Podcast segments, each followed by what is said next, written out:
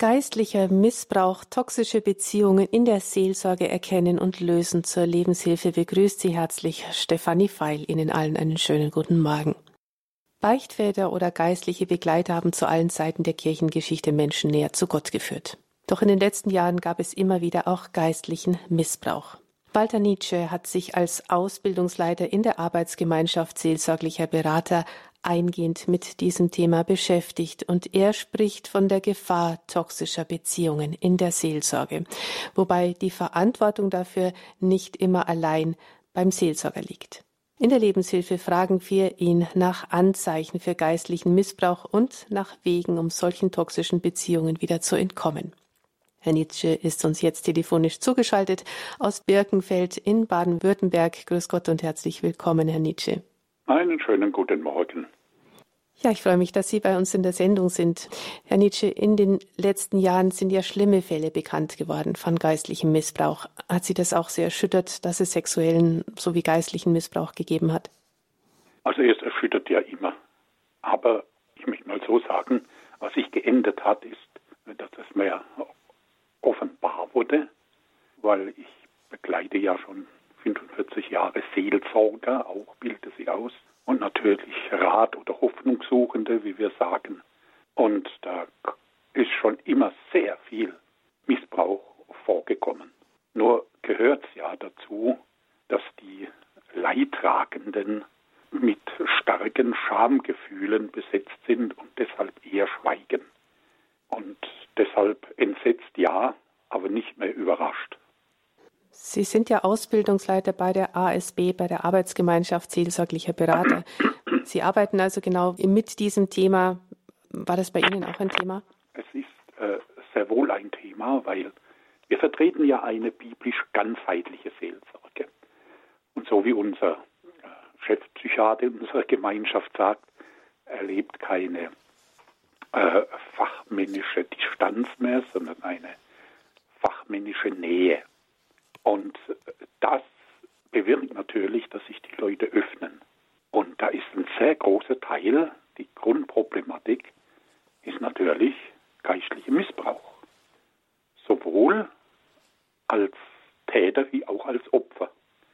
Und beide kommen ja in die ganzheitliche Seelsorge, weil beide Hoffnung brauchen, weil beide Befreiung brauchen und Heilung brauchen. Also das ist bei uns sehr ein Thema, womit wir uns auch über Jahre schon intensiv beschäftigt haben. Es ist dann eventuell auch gut, dass es da eine neue Sensibilität für dieses Problem gibt. Diese neue Sensibilität, die hilft den Entsprechenden zu sehen, ups, ich bin ja gar nicht allein. Und das macht ihnen mehr Mut, sich zu outen, sich jemandem anzuvertrauen. Äh, was mich nur stört, ist, dass man zum Beispiel mit dem, mit dem Zeigefinger dann auf die Kirche zeigt und nicht merkt, dass drei andere Finger auf sich selbst zeigen. Das ist ja auch nicht die Lösung, dass man jetzt ein ganzes Werk oder eine ganze Kirche, eine ganze Gemeinde, äh, wie soll ich sagen, verteufelt. Es sind ja immer Einzelpersonen, sind immer Individuen, und zwar die Opfer wie die Täter. Beides sind Individuen und müssen auch individuell dann begleitet und behandelt werden. Ein hochaktuelles Thema also. Herr Nitsche, Sie haben Gedanken für uns vorbereitet. Jetzt hören wir erstmal Ihren Impuls, dann freuen wir uns, wenn wir mit Ihnen, liebe Hörerinnen und Hörer, ins Gespräch kommen. Bitte, Herr Nitsche. Vielen Dank. Es ist interessant, dass die Bibel uns auch von geistlichem Missbrauch berichtet. Und zwar, damals zur Zeit Jesu ist das vor allen Dingen von den Pharisäern ausgegangen, wo Jesus ihnen vorwirft, ihr fischt aus einer Tasse eine Mücke und verschluckte Kamel. Also da ist was in Schieflage geraten. Er kritisiert sie als blinde Blindenführer. Deshalb sollten wir uns ja zuerst mal fragen, wie erkenne ich das?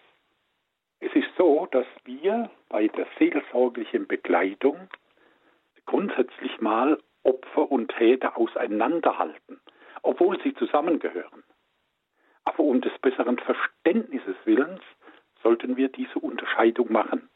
Und zum Beispiel, wenn dann zu uns jemand kommt und, von einem, und wir merken, da ist geistlicher Missbrauch, und dann sollten wir uns nur mit dem Opfer beschäftigen, nicht zuerst über den Täter reden. Dieses Opfer, das ist ja nicht einfach so in den Missbrauch hineingerutscht. Es sind Menschen, die natürlich nicht mal merken, dass sie jetzt geistlich missbraucht werden. Sexuell, das merkt man schon, ja. Aber geistliches, geistlicher Missbrauch, das merken die Leute meistens nicht. Und warum schweigen die Christen dann? Warum schweigen ganze Gemeinden als Mittäter?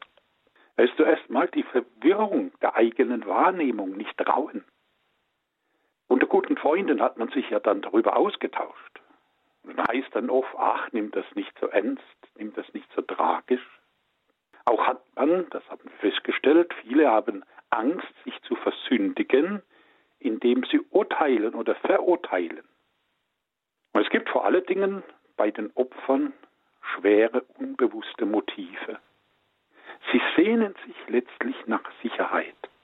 Sie wollen anerkannt sein. Sie möchten es richtig machen. Und deshalb hängen sie sich oft an einen Menschen oder an mehrere Menschen. Es ist nicht nur Menschenfurcht oder Angst vor Konsequenzen, aber sie hängen sich daran, weil sie dadurch dann ein ganz tiefes existenzielles Bedürfnis hm, hoffen, gestillt zu bekommen.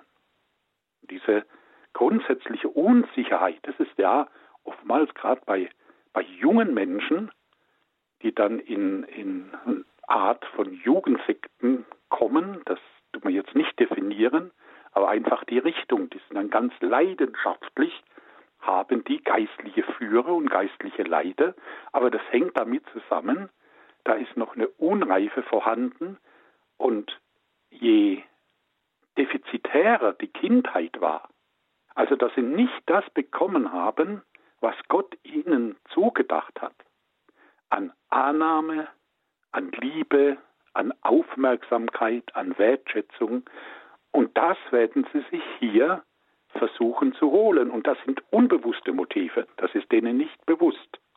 Und dann denken sie, ja, mein geistlicher Führer, das ist doch so ein, ein Schäfchen Jesu. Das Bild nimmt auch Jesus selbst und redet vom Wolf im Schafspelz. Und das ist ein ganz gutes Bild, was Jesus hier nimmt, denn ein Wolf im Schafsbild, der sieht aus wie ein Schaf.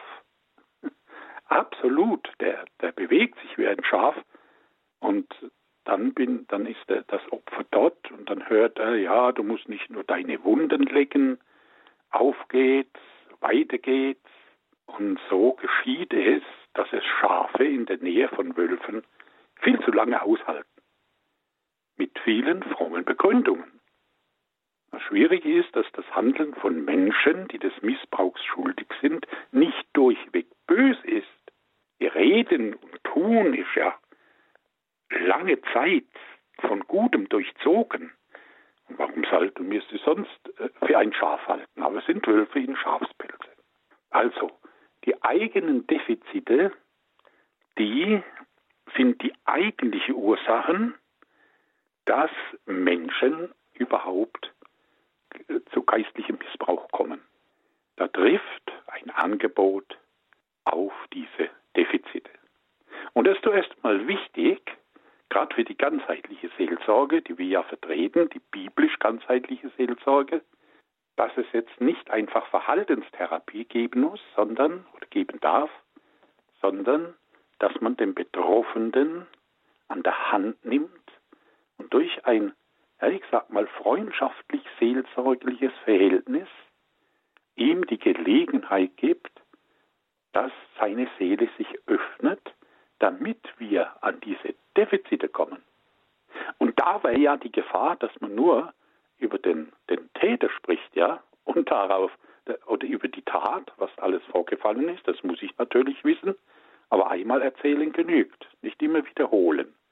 Also das sehen wir ganz anders als äh, Richtungen in der Psychotherapie oder Psychoanalyse, die meinen immer wieder darüber reden, darüber reden, darüber reden, dann wird es besser. Nein, das stimmt nicht, dann wird es nur schlimmer. Das ist Fakt. Aber an die Ursachen gehen. Wenn sich die Seele dann öffnet und man in die Defizite kommt, und man sieht dieses Missbrauchsopfer, das steht als kleines Kind schon da, beschämt und allein und mit Sehnsüchten, die einfach nicht erfüllt werden. Und dann kann der Heilungsprozess beginnen. Dann kommt auch die Zeit, wo man über den Täter redet. Wie erkennt man das jetzt? Und das muss dann äh, jemand äh, dann auch erkennen, das hilft ihm bei der Beurteilung, das hilft ihm, eine klarere Sicht zu bekommen. Und da haben wir einfach biblische Maßstäbe. Jesus sagt, an den Früchten werdet ihr sie erkennen. Das heißt, sind die Früchte des Geistes nach Galater 5,22 im Leben dieser Leiter, dieser Führer zu sehen. Diese Früchte sind nicht zu verwechseln mit guten Werken und geistlichen Erfolgen. Meine Mitreferentin, die Yvonne Wieland, die Religionspädagoge ist und, und bei der ASB schwer mitarbeitet, die hat sich schon jahrelang mit Traumata beschäftigt. Sie sagt ja immer, geistlicher Missbrauch führt zu einem Trauma. Also ist der Umgang mit dem Trauma ganz wesentlich zur Heilung des Betroffenen. Und sie nennt dann auch Punkte, hilfreiche Kriterien zum Prüfen. Dient das Handeln dieser Leiter, dass die Menschen in ihrer Beziehung zu Gott gefestigt werden und ihm näher kommen? Gelangen die Menschen, denen sie dienen, hinein in Reife und Mündigkeit vor Gott oder eher in Abhängigkeit von Personen?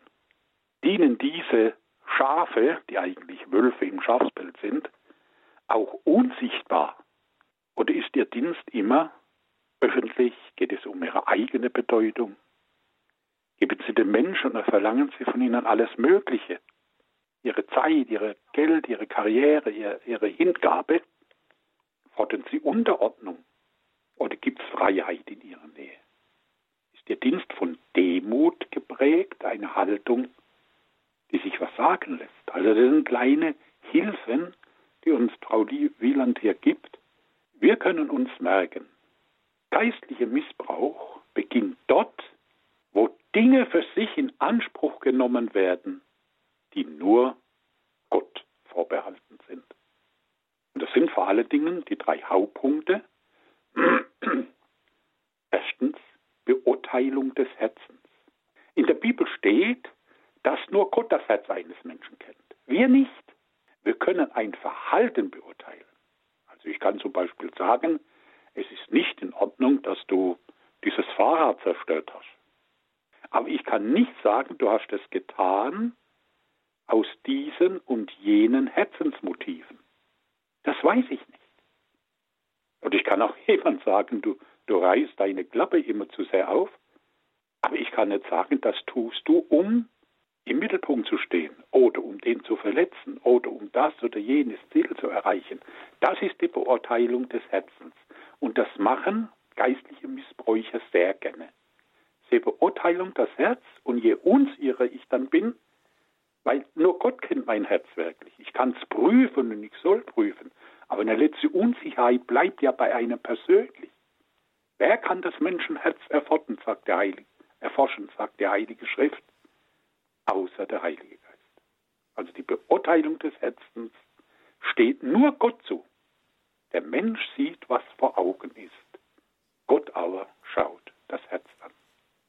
Der zweite Punkt heißt, in Johannes 15 sagt Jesus, ihr seid meine Freunde, wenn ihr alles tut, was ich euch sage.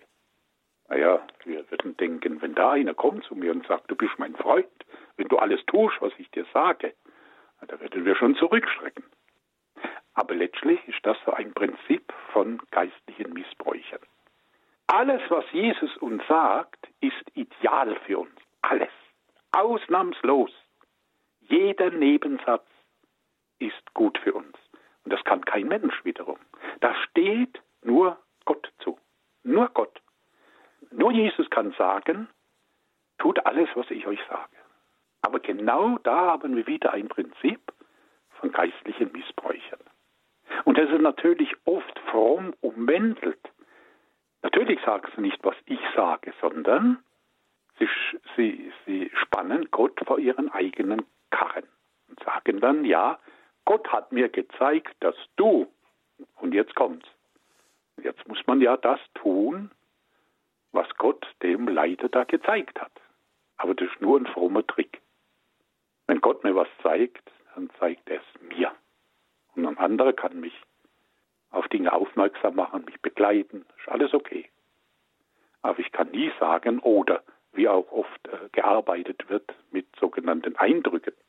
Oh, ich habe ein inneres Bild oder ich habe einen Eindruck, du solltest und jetzt kommt ein Befehl und manche sind süchtig nach diesen Befehlen Gottes, vermittelt durch einen anderen.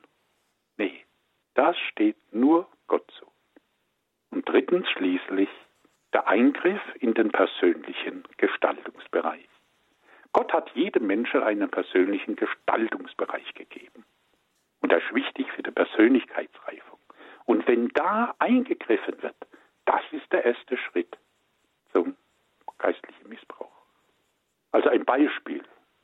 Ich war eingeladen zum Vortrag in einer Jugendgruppe und da kam ein, eine ja, sehr attraktive junge Frau auf mich zu und erzählte mir von ihrer Not. Sie war wirklich ein hübsches Mädchen und sie wollte im Sommer nach Mallorca auf die Insel, weil sie hat gehört, da kann man gut wandern auch, also nicht an den Ballermann. Und dann kam der Leiter und sagt, das geht nicht. Du bist eine ledige junge Frau, auch noch sehr attraktiv. Da geht man nicht allein nach Mallorca, denn das ist zu gefährlich. Geh mit, und ich sage jetzt diese Organisation nicht, da bist du unter Christen und da hast du immer in, bist du in Gemeinschaft und die gehen auch wandern in den österreichischen Alpen. Geh im Urlaub dorthin als Befehl. Und ja, Sie können jetzt sagen, das ist nicht so schlimm. Richtig. Aber das ist bereits ein Eingriff in den persönlichen Gestaltungsbereich. Und so ein Eingriff steht wiederum nur Gott zu, weil er den großen Überblick hat.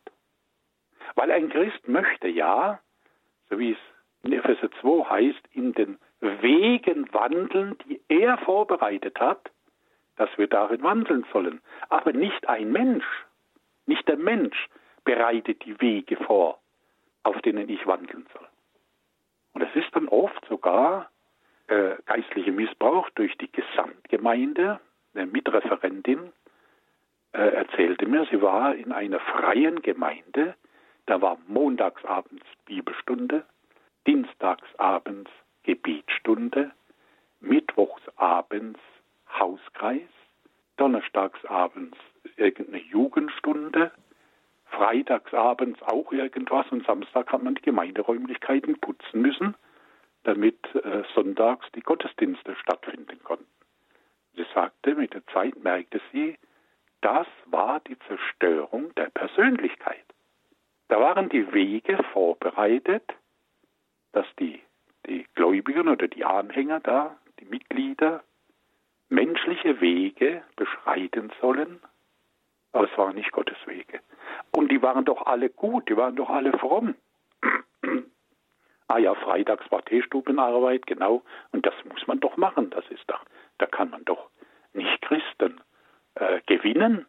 Also alles sehr gut, sehr fromm und trotzdem die Zerstörung der Persönlichkeit. Für ein erfolgreiches oder fruchtbringendes, erfüllendes Christenleben gehört nun mal dieses, wir nennen es holoklärisches Leben, also holokleros heißt seid ganz. Nicht vollkommen, sondern seid ganz. Und wenn ich im holokleros, wenn ich ganz lebe, dann heißt das, dass ich eine liebevolle Beziehung in meinem Bewusstsein, eine liebevolle Beziehung zu Gott und zu meiner eigenen Seele habe.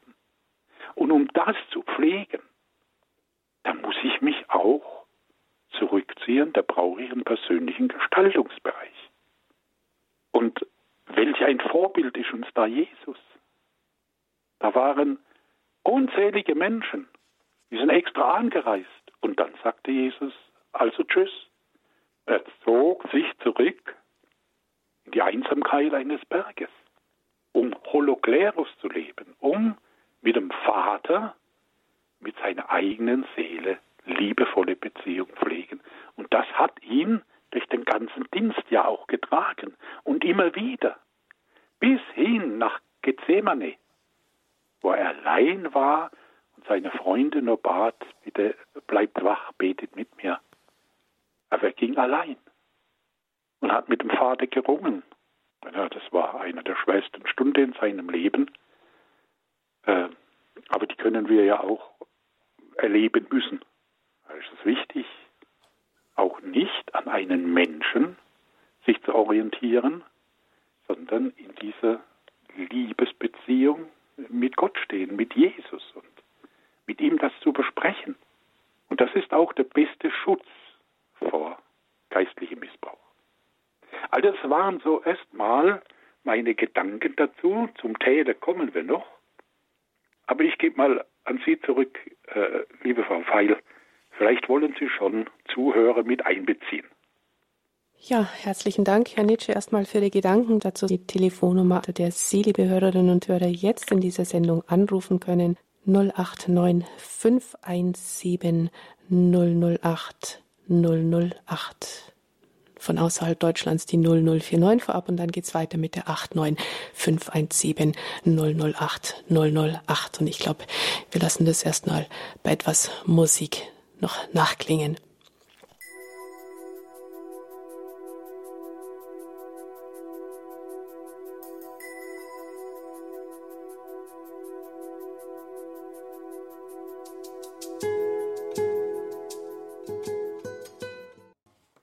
Lebenshilfe bei Radio Horeb und wir sprechen heute über geistlichen Missbrauch, wie toxische Beziehungen in der, Leben, in der Seelsorge erkannt und gelöst werden können. Ich bin Stefanie Feil und im Gespräch mit Walter Nitsche. Walter Nitsche ist Ausbildungsleiter in der Arbeitsgemeinschaft Seelsorglicher Berater. Er ist uns zugeschaltet aus Birkenfeld in Baden-Württemberg. Und ja, wir laden Sie ein, liebe Hörerinnen und Hörer, sich zu beteiligen in der Sendung. Sie können natürlich auf Sendung gerne anonym bleiben. Nennen Sie nur in der Regie Ihren Namen. Noch einmal die Telefonnummer, unter der Sie jetzt anrufen können. 089 517 008 008. Und aus Alt-Neudorf bei Heidelberg ruft Herr Nagel an. Grüß Gott, Herr Nagel. Grüß Gott, Frau Feil. Grüß Gott, Herr Nietzsche. Ich wollte fragen, wie ich Kontakt aufnehmen kann mit ähm, den, diesen Seelsorgern. Äh, ich denke, die, der Hörerservice von Radio Horeb, der gibt dann auf unserer Homepage bekannt. Ist das richtig, Frau Ja, Frey? also ja. wir haben die Kontaktdaten zur ASB auf unserer Homepage im Infofeld. Das Infofeld finden Sie, wenn Sie auf den Button Programm klicken und dann das Tagesprogramm aussuchen. Im Tagesprogramm diese Sendung anklicken, dann finden Sie alle Kontaktdaten dazu. Und Sie können natürlich auch ganz, ganz einfach den Hörerservice anrufen unter der 08328 921 110. Also die geben dann auch die Telefonnummer raus. Ne? Sie auch die, genau, Sie wir geben die, die Telefonnummer, finden Sie eben im Internet unter horeb.org oder beim Hörerservice auch. Genau. Wollte den Herrn Nietzsche noch fragen, ob es eine Möglichkeit der Heilung mit Jesus ähm, äh, alleine gibt, ohne, also wenn man, wenn man niemanden hat, weil ähm, äh, so einfach ähm, äh, ist es ja nicht jemanden zu finden, der, ähm, der einen sehr sorgerlich individuell begleitet. Das hört sich an, wie wenn da überall die Leute gerade stehen und darauf warten, aber wenn man jemanden sucht, findet man niemanden, äh, weder in der Gemeinde noch sonst wo. Und da war meine Frage, ob, ob man es auch allein mit Jesus machen kann würde ich deshalb äh, nicht raten, weil wenn man irgendwo in einer Problematik drin sitzt, dann umhüllt einem ja die Problematik, dass wir auch gar nicht mehr einen objektiven Blick drauf haben. Und Seelsorge heißt ja, jemand an der Hand zu nehmen und herauszuführen, dass er heil wird. Deshalb gibt es ja die Arbeitsgemeinschaft Seelsorgliche Berater. Übrigens haben sie auf unserer Homepage dann auch eine Liste mit Beratern, die zertifiziert sind, äh, mit, weiß nicht, E-Mail oder Telefonnummern. Und äh, nach Postleitzahl geordnet, ja. Also sie bräuchten dann jemand aus der Nähe von Heidelberg, da gibt es auch Leute. Und die haben eben die Ausbildung in ganzheitlicher Seelsorge, also nicht in einer bestimmten Psychotherapierichtung, sondern es sind einfach Begleiter, die begleiten. Begleiter begleiten, die machen nicht, die heilen sie auch nicht, aber sie ja. begleiten sie zur Heilung hin. Und das allein, und ja, sie könnten viele äh, Bücher natürlich darüber lesen oder auch Online-Seminare, das hilft ihnen auch weiter. Aber ich würde Ihnen schon einen Begleiter auch empfehlen. Okay. Und sonst mit Online-Seminaren beginnen. Ja, hat die ASB ja auch eine Menge auch zu diesem Thema. Überhaupt, wie wird man heil? Wie kommt man aus Traumata heraus? Wir können, wir können äh, Traumata geheilt werden. Also da, da äh, geht man schon selbst äh, viele Schritte. Aber wenn man die Gelegenheit hat, äh, muss man ja nicht zusammensitzen, geht ja auch telefonisch oder per Skype. Äh, ist 80 Prozent die, die seelsorgliche Begleitung bei der ASB geschieht über, über Skype, ja. Weil die Entfernung das bezahlt? Ja, also das wäre meine Antwort darauf. Herzlichen Dank, Herr Nagel. Alles Gute Ihnen auch bei der Suche nach einem geistlichen Begleiter. Ja, Herr Nitsche, vielleicht noch, wie, ich kann mich an die ASB wenden, aber wenn ich jetzt mich anderweitig auf die Suche machen möchte, wie erkenne ich denn einen guten geistlichen Begleiter? Das ist halt deshalb schwierig. Also grundsätzlich, was ich schon äh, erwähnt habe, an den Früchten sollte es erkennen. Und nicht, was er tut, sondern ich würde schon da auch offenes Herz haben und schauen, wie verhält sich der? Ist er voller Liebe, Annahme und Wertschätzung oder macht er große, fromme Worte? Ja, also so kleine Sachen, aber da gibt es keine Liste, wo ich sage, das sind jetzt gute geistliche Begleiter.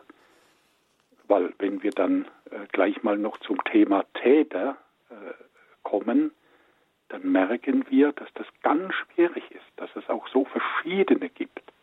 Und da sollen wir darüber reden, bevor der nächste Anruf kommt, oder haben Sie noch eine in der mhm. Leitung? Ja, wir haben noch eine Hörerin aus der Bodenseeregion.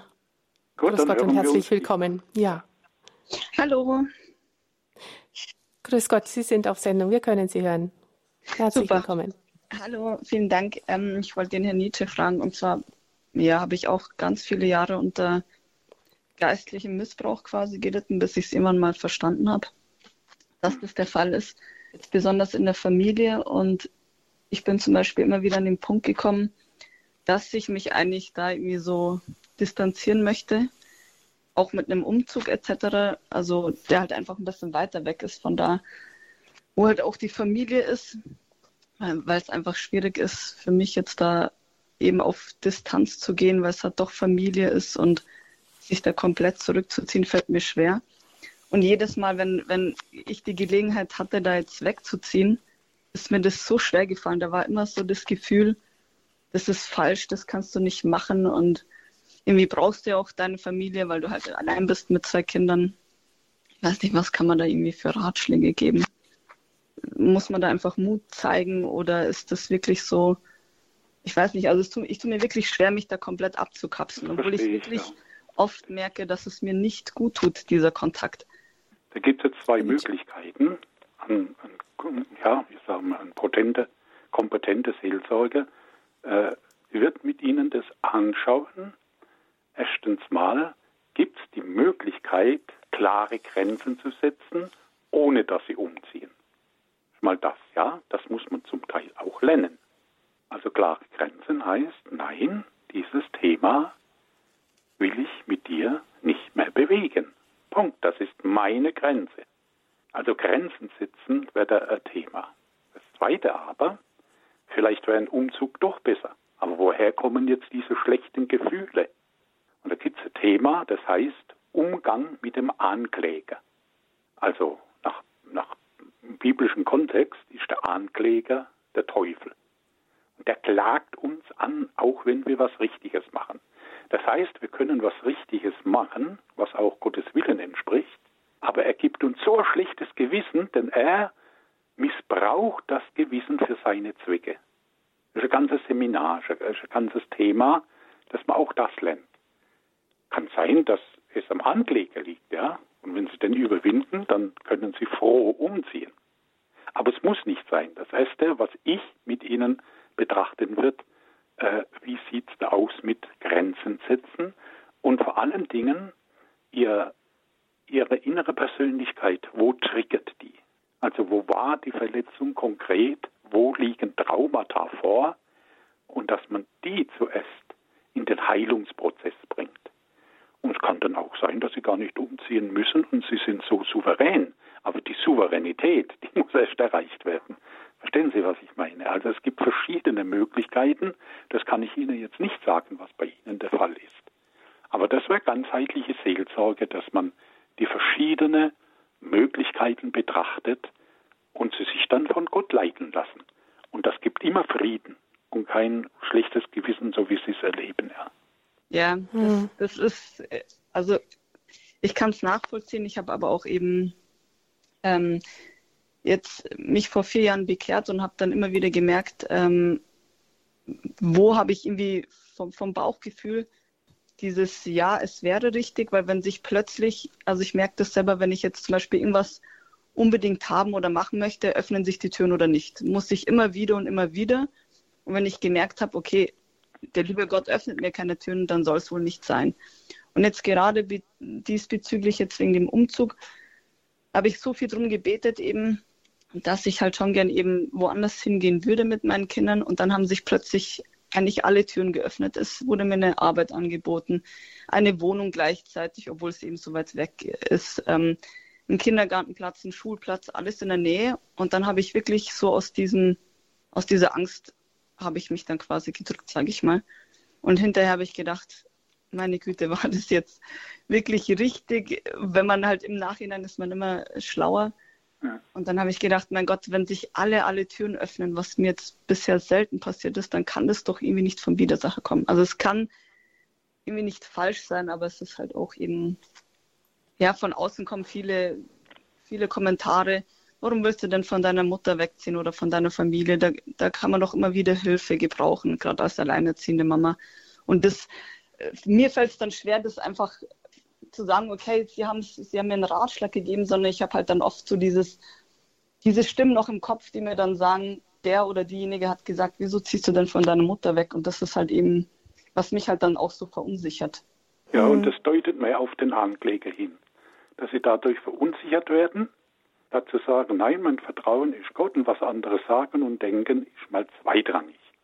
Und genau das ist ja dann auch die Aufgabe von einem geistlichen Begleiter zu helfen, zu hören, zu unterscheiden, was jetzt wirklich dran ist. Herzlichen Dank Ihnen, alles Gute für Ihren weiteren Weg und wir haben eine weitere Hörerin, die schon länger in der Leitung war, jetzt ist aus der Gegend von Nürnberg. Grüß Gott. Ja, grüß Gott. Äh, Herr Nietzsche, Sie haben äh, gesprochen von Eindrücken, die Seelsorger äh, vermitteln. Und das ist ja ein gängiges Werkzeug in der charismatischen Bewegung. Könnten Sie vielleicht noch differenzierter sagen, wo der Missbrauch anfängt? Ja. Also Eindrücke sind ja nicht schlecht, die kann man haben. Ich kann sie auch erzählen, aber ein, auch ein, ein geistlich orientierter Charismatiker wird sagen, aber du musst es prüfen für dich.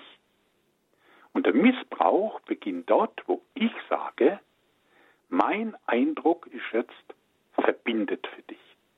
Ist völlig bindend für dich. Also ich habe einen Eindruck, du solltest das und das tun oder Gott zeigt dir das und das und quasi als Gehorsamsforderung.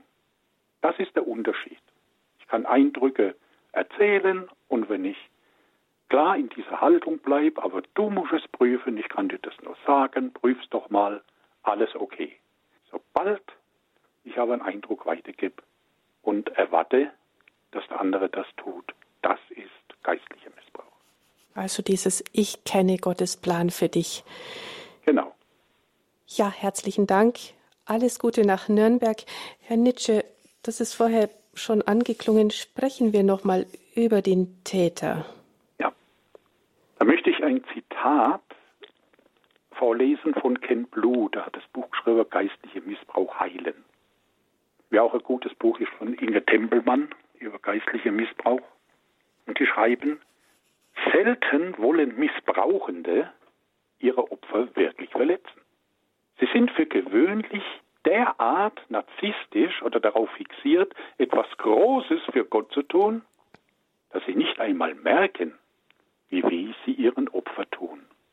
Wenn wir über den Täter sprechen, dann nicht, um den zu verteidigen oder rechtfertigen, sondern es tut gut, wenn dann in der, in der seelsorglichen Entwicklung auch die Zeit kommt, wo ich mit dem Hoffnungssuchenden oder Ratsuchenden auch mal den Täter betrachtet, dass er besser versteht.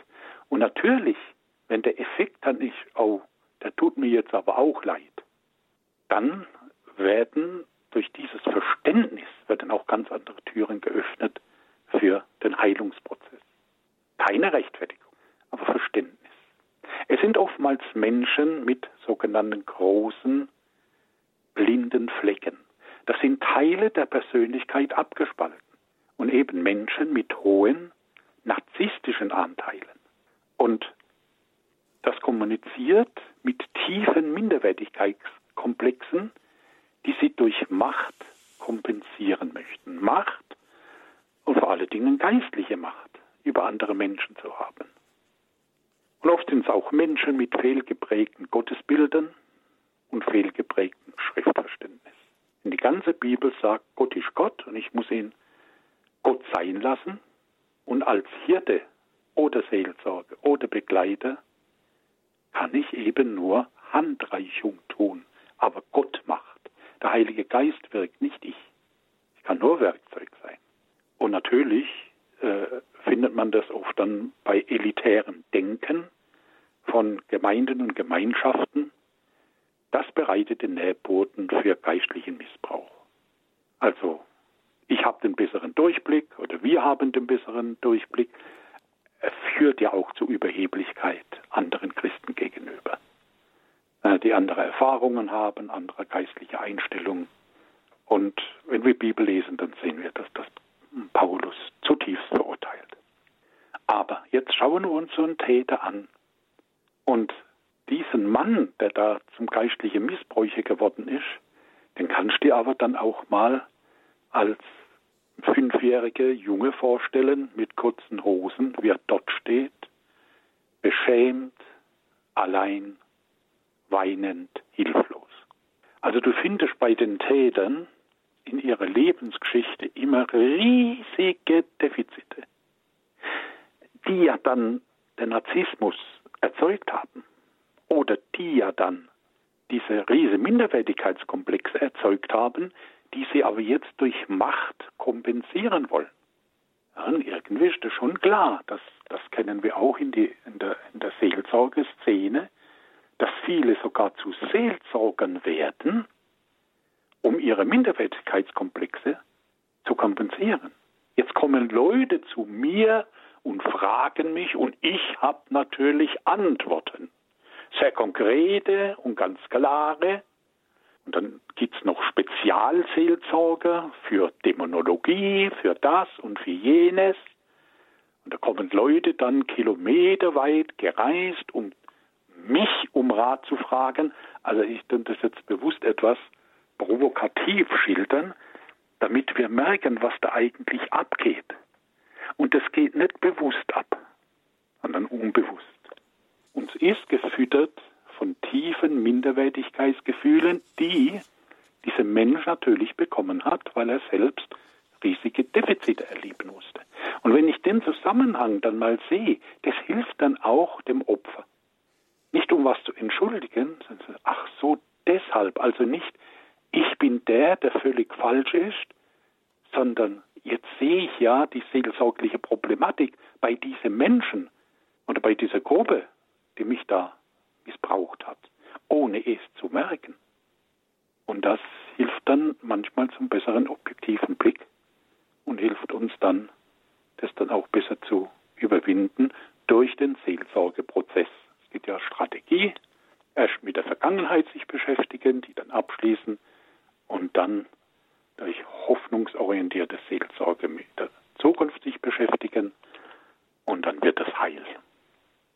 Soweit mal zum Täter. Ja, wenn ich geistliche Begleitung suche, dann bringe ich mich ja in, gewisser Weise immer in die Position auch eines Unterlegenen. Ich gewähre einen Vertrauensvorschuss. Ich möchte mich ja anvertrauen. Aber was sind denn, wenn wir das jetzt schon mal gegenüberstellen, ja, ich nenne es jetzt mal ein, ein typisches Opferprofil? Also auch das Opferprofil hat das Profil, ich hole jetzt was nach, ich will was richtig machen, ich bin sehr unsicher und deshalb lasse ich mir sagen, mehr sagen als gut ist. Opferprofil sind eher unselbstständige, unreife oder Paulus wird sagen, unmündige. Und die sind natürlich vielleicht Opfer, diese Unmündigkeit, ohne eigene Reife, wirkliche geistliche Reife. Und dann klammern sie sich an etwas, das ihnen Reife geben soll. Das aber dann ein anderer Mensch ist. Das geht nicht. Das ist das hm. typische Opferprofil. Hm. In der Lebenshilfe bei Radio Horeb sprechen wir heute über geistlichen Missbrauch und wie toxische Beziehungen in der Seelsorge erkannt und wieder gelöst werden können. Ich bin Stefanie Feil und in Gespräch mit Walter Nitscher, Ausbildungsleiter bei der Arbeitsgemeinschaft Seelsorglicher Begleiter. Und wir haben eine weitere Hörerin auf Sendung jetzt aus der Region Augsburg, ruft Frau Heimal an. Grüß Gott, Frau Heimal. Grüß Gott. Ähm, ich wollte was, sag ich mal, beitragen oder ansprechen, was finde ich da immer zu kurz kommt. Ich höre das ja schon, was weiß ich, wie lange mit dem geistlichen Missbrauch, das ist bestimmt auch, gibt es auch. Nur muss ich echt sagen, zum Beispiel, ich will einen geistlichen Begleiter gehorchen. Ich will ja die evangelischen Räte leben und bin zum Beispiel damals hier reingefahren. Ich hätte aber nie den Herrn Pfarrer die Schuld geben. Ich wollte auf Exerzitien gehen, ist schon ganz lang hier und ähm, habe überlegt oder ihn gefragt, was er dazu meint. Er hat gemeint, ja, das kommt ihm so vor, als ob es bestimmt passend wäre und so weiter. Habe das gemacht, voller Reinfall. Aber ich hätte nie dem Pfarrer die Schuld geben, weil ich denke, na ja gut, ich wollte, ich habe gesagt, gut, lieber Gott, kannst du vielleicht mir dadurch einen Hinweis geben, dass er mir zu oder abrät? Na gut, das wollte ja ich. Und nur dazu muss ich sagen, in, einem, in jedem Kloster ähm, oder vor allem in die heiligen Biografien, Entschuldigung, da gibt es so viele Beispiele, dass man einfach gesagt hat, okay, zum Beispiel Crescentia von Kaufbeuren, die wollte einfach bedingungslos gehorchen und hat wirklich die größten Dummheiten gemacht, wo man sie ausgelacht hat und ist aber heilig geworden, weil sie einfach den Gehorsam leben wollte. Ich mal, ich will das auch. Oder zum Beispiel Pater Pio, war Pater Pio ein Täter, weil er zum Teil sehr konkret den Leuten gesagt hat, das und das ist falsch oder mach das und das. Also ich, ich glaube, da tut man echt zu wenig differenzieren, sage ich. Frage, was Sie dazu meinen. Der, der Punkt, dass man einfach gehorchen will. Ich bin ja katholisch und will die evangelischen Werte leben. Herr Nietzsche. Ja, grundsätzlich sollen wir gehorsame Jünger sein, aber in erster Linie Gott gegenüber. Und Sie haben recht, man muss differenzieren. Und ich habe ganz am Anfang gesagt, auch wir können auch das Verhalten ganz klar, das hat Jesus ja auch gemacht, und auch die, die nicht Gott waren, nämlich Paulus, Petrus, Johannes, die haben das Verhalten schon sehr gegeißelt, wenn es falsch war. Oder gerade Jakobus, wie der kritisiert und sagt, zu den Leuten, zu den Gläubigen auch, hey, so nicht. Oder wie Paulus mit den Galatern umgegangen ist, ja. Also das ist alles okay. Aber er hat nicht die Herzensgesinnung beurteilt. Und da haben wir einen großen Unterschied. Wenn er geistlicher Begleiter sagt, ja, für mich ist das auch stimmig, und das war dann der größte Mist, was sie getan haben, dann kann man dem geistlichen Begleiter nicht die Schuld geben. Er hat nur gesagt, ja, für mich ist das auch okay. Aber er hat sie ja nicht gezwungen, ihm gehorsam zu sein. Und das ist ein Unterschied. Sagen Sie zu Pater Pio oder zum Beispiel nur, die wirklich zum Teil sehr konkret einfach dann gesagt haben, das und das will der Herr oder das und das will er nicht. Ja, wenn es um Sünde geht, kann ich das auch sagen. ja, da, da kommt ein Ehemann zu mir und sagt, oh, jetzt hat er seine ganz große Liebe kennengelernt die ist, was hat er gesagt, die ist 15 Jahre jünger und wir verstehen uns so gut. Und jetzt glaube ich, ich kann doch aus meiner Ehe rausgehen. Dann sage ich ihm auch, du, das ist nicht Gottes Wille. Ja, Arbeit das, daran, dass mhm. deine Ehe erfüllt wird. Das geht auch in den äh, schlimmsten Situationen. Da gibt es Wege. Geh du diese Wege. Auch wenn die viel härter sind, als wenn jetzt aus der Ehe flüchtest und dich mit der 15 Jahre jüngeren Frau da triffst. Also das kann man ganz klar sagen, würde ich auch machen. Aber da tue ich weder sein Herz beurteilen, noch ist eine Gehorsamsforderung für meine Vorstellung. Ja? Sag, schaut, Bibel sagt doch eindeutig, es gibt Wege und Gottes Weg, ich glaube nicht, dass das Gottes Weg ist. Aber ich kann ihn nicht zwingen und ich werde ihn auch nicht zwingen. Oder wie man so in der Welt so schön sagt, man kann Pferde nicht zur Tränke tragen. Seelsorge wird sagen, dort ist eine Tränke, aber kann die Pferde nicht dahin tragen. Der geistliche Missbraucher, der nimmt das Pferd auf den Arm und trägt ihn dorthin, ob du willst oder nicht. Also um bei dem weltlichen Bild ja. zu bleiben, mhm. das ist der Unterschied. Ja, aber klare Worte, das ist, das ist sehr gut. Das hat Jesus auch getan, obwohl er war Gott, klar. Aber wenn ich denke an den Jesuitenpater Leppich, der ist ja inzwischen, Genau, zum Beispiel. Also, also ich habe ihn gehört auf der Reeperbahn predigen, ja. Da haben Leute sich bekehrt, aber er hat kein Blatt vor den Mund genommen. Aber das hat nichts mit geistlichem Missbrauch zu tun. Und ich meine halt, es Nachrede aufgrund von den Prinzipien von Gottes Wort. Und das konnte er so machen. daran erkenne ich das. Einem guten Seelsorger geistlichen Begleiter, der ist wirklich wie ein Freund, dem man vertrauen kann. Dieses Empfinden muss kommen. Und der geistliche Missbraucher, der, der tut so, als wäre er Freund, aber man merkt, der ist nur mit seinen Zielen, der ist nur, ja, narzisstischerweise mit seinen Gedanken beschäftigt ja, und will die mir aufdrücken. Und das hat mit Freundschaft ja nichts zu tun. Und auch in der jeweiligen Situation der geistlichen Begleitung befreit das natürlich auch nicht grundsätzlich nochmal vom Ringen um die Unterscheidung der Geister. Richtig, ja. Aus Baden-Württemberg ruft Frau Tina an. Grüß Gott und herzlich willkommen in der Sendung. Ja, hallo, grüß Gott. Ich verfolge gerade Ihre Sendung und ich bin sehr dankbar, dass es so äh, was Gutes jetzt gibt, weil ich das leider auch schon erlebt habe, aber ich über das drüber weg bin und ähm, dankbar bin, dass ich da raus äh, habe aussteigen können aus diesem geistlichen Missbrauch. Das war jetzt kein geistlicher Begleiter, aber eine gute Bekannte, wo ähm, ein wirklich auch geistlich sehr missbraucht hat, immer gesagt hat, ja, Gott hat mir das gesagt und das musst du machen. Und das war ähm, sehr beklemmend und irgendwann habe ich gedacht, das ist, kommt nicht von Gott, weil ähm, das, was mich dann eng macht und was mir Angst macht, das ist nicht von Gott. Da war ich dankbar, dass ich habe da aussteigen können. Und so wie Sie gerade gesagt haben, äh, ein guter Seelsorger oder ein guter geistlicher Begleiter ist wie ein Freund und sagt nicht so und so muss es tun, sondern begleitet dich und nimmt dich an die Hand. Kann ich wirklich nur Sie bestärken und äh, äh dankbar sagen, äh, dass es so eine Sendung gibt. Das ist sehr wertvoll, weil ganz viel so geistlicher Missbrauch geschieht. Ja, ja herzlichen Dank für diese Anmerkung auf Frau Tina. Alles Gute für Danke. Ihren weiteren Weg. Dankeschön. Und sie hat noch was Interessantes gesagt, das habe ich vergessen zu erwähnen, wenn ich das noch anfügen darf. Sie hat gesprochen von der Angst. In der Bibel heißt, Angst ist nicht in der Liebe. Und viele missbräuchlichen Seelsorger, die arbeiten tatsächlich mit Angst. Und das hat mit Liebe ja nichts zu tun. Und unsere Motive für Nachfolge ist die Liebe, die Liebe zu Gott und nicht Angst vor irgendetwas. Das wäre noch ein weiteres Kennzeichen. Das haben Sie noch schön äh, äh gesagt jetzt in, in Ihrer Anmerkung. Ja. Mhm. Herr Nietzsche, fassen wir das nochmal zusammen. Also ein Kennzeichen, wenn ich bei einem geistlichen Begleiter bin und ich habe Angst, dann haben wir vorher schon die Unfreiheit genannt. Nennen wir diese, fassen wir diese Kriterien zur geistlichen Unterscheidung nochmal zusammen.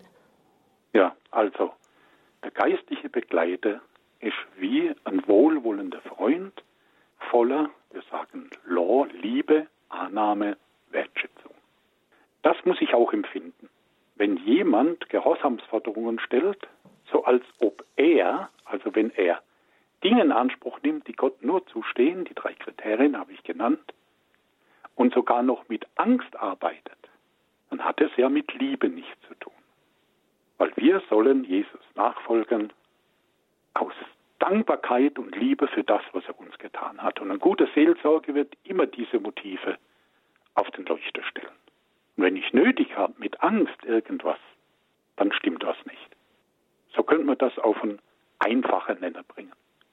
Wenn ich jetzt als Begleiter da merke, da sind diese Kriterien da oder ist eines von diesen Kriterien erfüllt, wie komme ich denn aus dieser Situation raus? Je nach Situation bedarf es da wirklich dann auch Hilfe von außen. Es kommt darauf an, wie sehr ich verstrickt bin. Wenn ich merke, oh, da läuft was schief grundsätzlich und ich kann mich distanzieren, ja, dann kapp ich einfach äh, die Seile und distanziere mich. Ja, es kann auch sein, dass ich eine, eine religiöse Gruppe, die geistliche Missbrauch betreibt, dass ich einfach sage, nee, da gehe ich nicht mehr hin. Punkt. Punkt ausfertig. Aber oftmals ist das ja so unterschwellig. Dann brauche ich einen seelsorglichen Begleiter, der mir hier die Augen öffnet und sagt, du, schau dir mal das an. Und wie wäre das möglich? Denn jetzt kommt ja eben dieser Ankläger und sagt, das darfst du nicht, wenn du diese Gruppe verlässt. Schauen Sie nur mal diese, ja, ich sag wirklich mal religiöse Sekte der Zeugen Jehovas, wie die mit Angst schaffen. Wenn da einer aussteigen will, das ist ja religiöser Missbrauch pur, was da geschieht. Und dann verlieren sie alle soziale Kontakte, sämtliche soziale Kontakte. Also die, die Leute hängen dann in der Luft. Das ist sehr schwer für die. Es ist nicht nur eine geistliche Frage, sondern auch eine soziale Frage. Die haben ihr Leben da aufgebaut. Und da sieht man es quasi im Extrem, was geistlicher Missbrauch bewirken kann und wie schwer es da ist. Und wenn da einer drin ist, äh, der braucht dann schon Begleitung, um da rauszukommen, weil der ist dann wirklich konfrontiert mit tiefen Ängsten. Der träumt nachts, der, der schwitzt und hat Anfechtungen.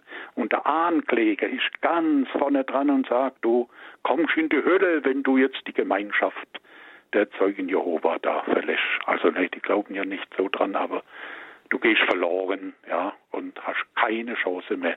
Immer nur Angst, Druck, Angst, Angst, Druck. In meiner Bibel steht, wo der Geist des Herrn ist, da ist Freiheit.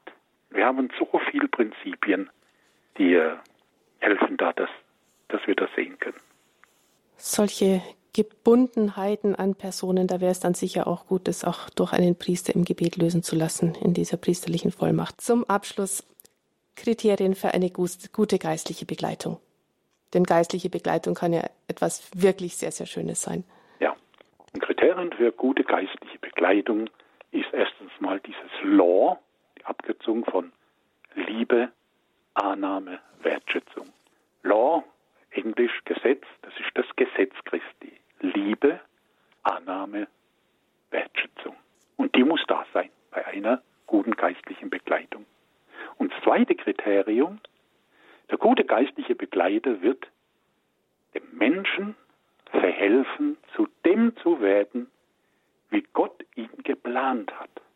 Also die Ziele Gottes, nicht meine Ziele, nicht wie ich mir denn wünschen würde, sondern wie Gott ihn geplant hat. Das ist natürlich oft schwierig, ja. Aber so das zweite und dritte Kriterium ist bei guter geistlichen Begleitung macht Gott etwas, nicht ich.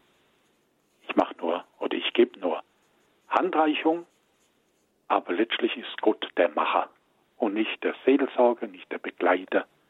Und das muss auch rüberkommen. Also der gute geistliche Begleiter wird den Einzelnen vors Angesicht Gottes stellen und sich nicht dazwischen schieben. Auch wenn er Ratschläge gibt, wenn er Hoffnung vermittelt. Aber er ist und bleibt Mensch und das will der gute geistliche Begleiter auch so festhalten. Ich bin nur Mensch und Gott ist Gott. Und an ihn, an ihm wollen wir uns orientieren. Ja, Sie bieten ja auch geistliche Begleitung an, ob es jetzt die sind, die Sie ausbilden oder auch ähm, Begleitungssuchende, die, Sie, die zu Ihnen kommen. Was hilft Ihnen denn, Herr Nietzsche, diesen Dienst zu tun? Ganz einfach dieses Holoklerus, das ich schon genannt habe. Ich brauche das. Ich brauche die gepflegte Liebesbeziehung mit Jesus und zu meiner eigenen Seele. Und ja, das ist oftmals nicht so einfach, aber ist einfach wesentlich. Und das hilft mir letztlich. Und motivieren tun mir natürlich auch die vielen guten Früchte, die man sehen darf. Als gute Früchte erfahre ich, jetzt ganz vereinfacht gesagt, da ist ein Mensch zerbrochen, hoffnungslos, zum Teil oder bei extremen Fällen, der nicht mehr aus noch ein weiß und nach einem halben Jahr begegnet mir ein strahlender, voll motivierter Mensch, wo man es nie gedacht hätte, dass aus dem was so werden kann. Oder ich denke gerade an einen Mann, der war drei Jahre, Jahre lang in der Psychiatrie und x Jahre in der Psychotherapie. Ist ja alles wichtig, dass es das gibt. Aber nichts hat ihm geholfen. Und dann auch innerhalb eines Dreivierteljahres, nachdem er die Ausbildung durchlaufen hat, die machen ja 80 Prozent für sich selbst, ist er motiviert und stabil und souverän. Und das sind für mich Früchte, an denen ich mich auch freuen kann. Vieles kriegt man ja natürlich nicht mit, aber manches kriegt man auch mit und das ist mir auch natürlich Motivation, ja. Hm. Ja. Also Wenn wir nur faule Früchte hätten, dann würde am Baum was nicht stimmen. Also auch sehen zu dürfen, wenn jemand vorankommt in der Beziehung mit Gott, Richtig. in der Beziehung eher selber zu werden, der als der. Oder, oder wie Ehen wieder hat. heil werden, aber richtig heil. Und das mhm. ist, das ist äh, beglückend, kann ich mal sagen. Und wenn ein Begleiter da was für sich selber wollte, dann würde er ja seine eigene Freude auch zerstören. Richtig, richtig. Die gemeinsame Freude an Gott, das wäre doch das eigentliche Ziel, nicht wahr? Dass ich als Begleiter und der Hoffnungssuchende zu dieser Freude an Gott kommen. Und die Freude, die kommt, wenn Verletzungen geheilt werden, wenn mein Leben wieder überfließt von Dankbarkeit, dann stellt sich automatisch Freude ein. Also Freude ist nicht das, das Mittel zum Zweck als eigentliche Ziel, sondern ist eine Folge. Folge, wenn ich einen, einen ganzheitlich seelsorglichen Weg gehe, und da ist immer gepflastert mit Dankbarkeit. Und Dankbarkeit führt zu Freude. Und deshalb dieser Befehl von Paulus, freut euch alle Zeit. Vielleicht war jeder von uns damals schon davor gesessen und hat gedacht, was schreibt er denn? Freut euch alle Zeit, wie soll ich das machen? Ja, Gefühl kann ich nicht erzeugen. Aber ich kann in allem dankbar sein, Dinge entdecken, für die ich auch dankbar sein kann, auch in schweren Zeiten. Und das führt dann zur Freude. Also der Befehl, freut euch alle Zeit, heißt eigentlich, macht die Türen auf, damit die Quellen der Freude sprudeln können. Und das ist äh, auch die begleitende Seelsorge so gekennzeichnet. Das ist dann wirklich eine Freude, die ein Glück, das alles andere übersteigt. Richtig, richtig. Ja, ganz herzlichen Dank, Herr Nitsche. Ihnen für diese Sendung herzlichen Dank an Sie alle, liebe Hörerinnen und Hörer, dass Sie sich beteiligt haben fürs Mit dabei sein, fürs Anrufen. Das war die Lebenshilfe hier bei Radio Horeb. Geistlicher Missbrauch, toxische Beziehungen in der Seelsorge erkennen und lösen. Nachhören können Sie diese Sendung in wenigen Stunden auf unserem Podcast-Angebot auf horeb.org in der Mediathek. Einen CD-Mitschnitt gibt es beim Radio Horeb CD-Dienst unter der 08328 921 120. Alles Gute Ihnen, viel Freude auf Ihrem geistlichen Weg. Das wünscht Ihnen Ihre Stefanie Feil.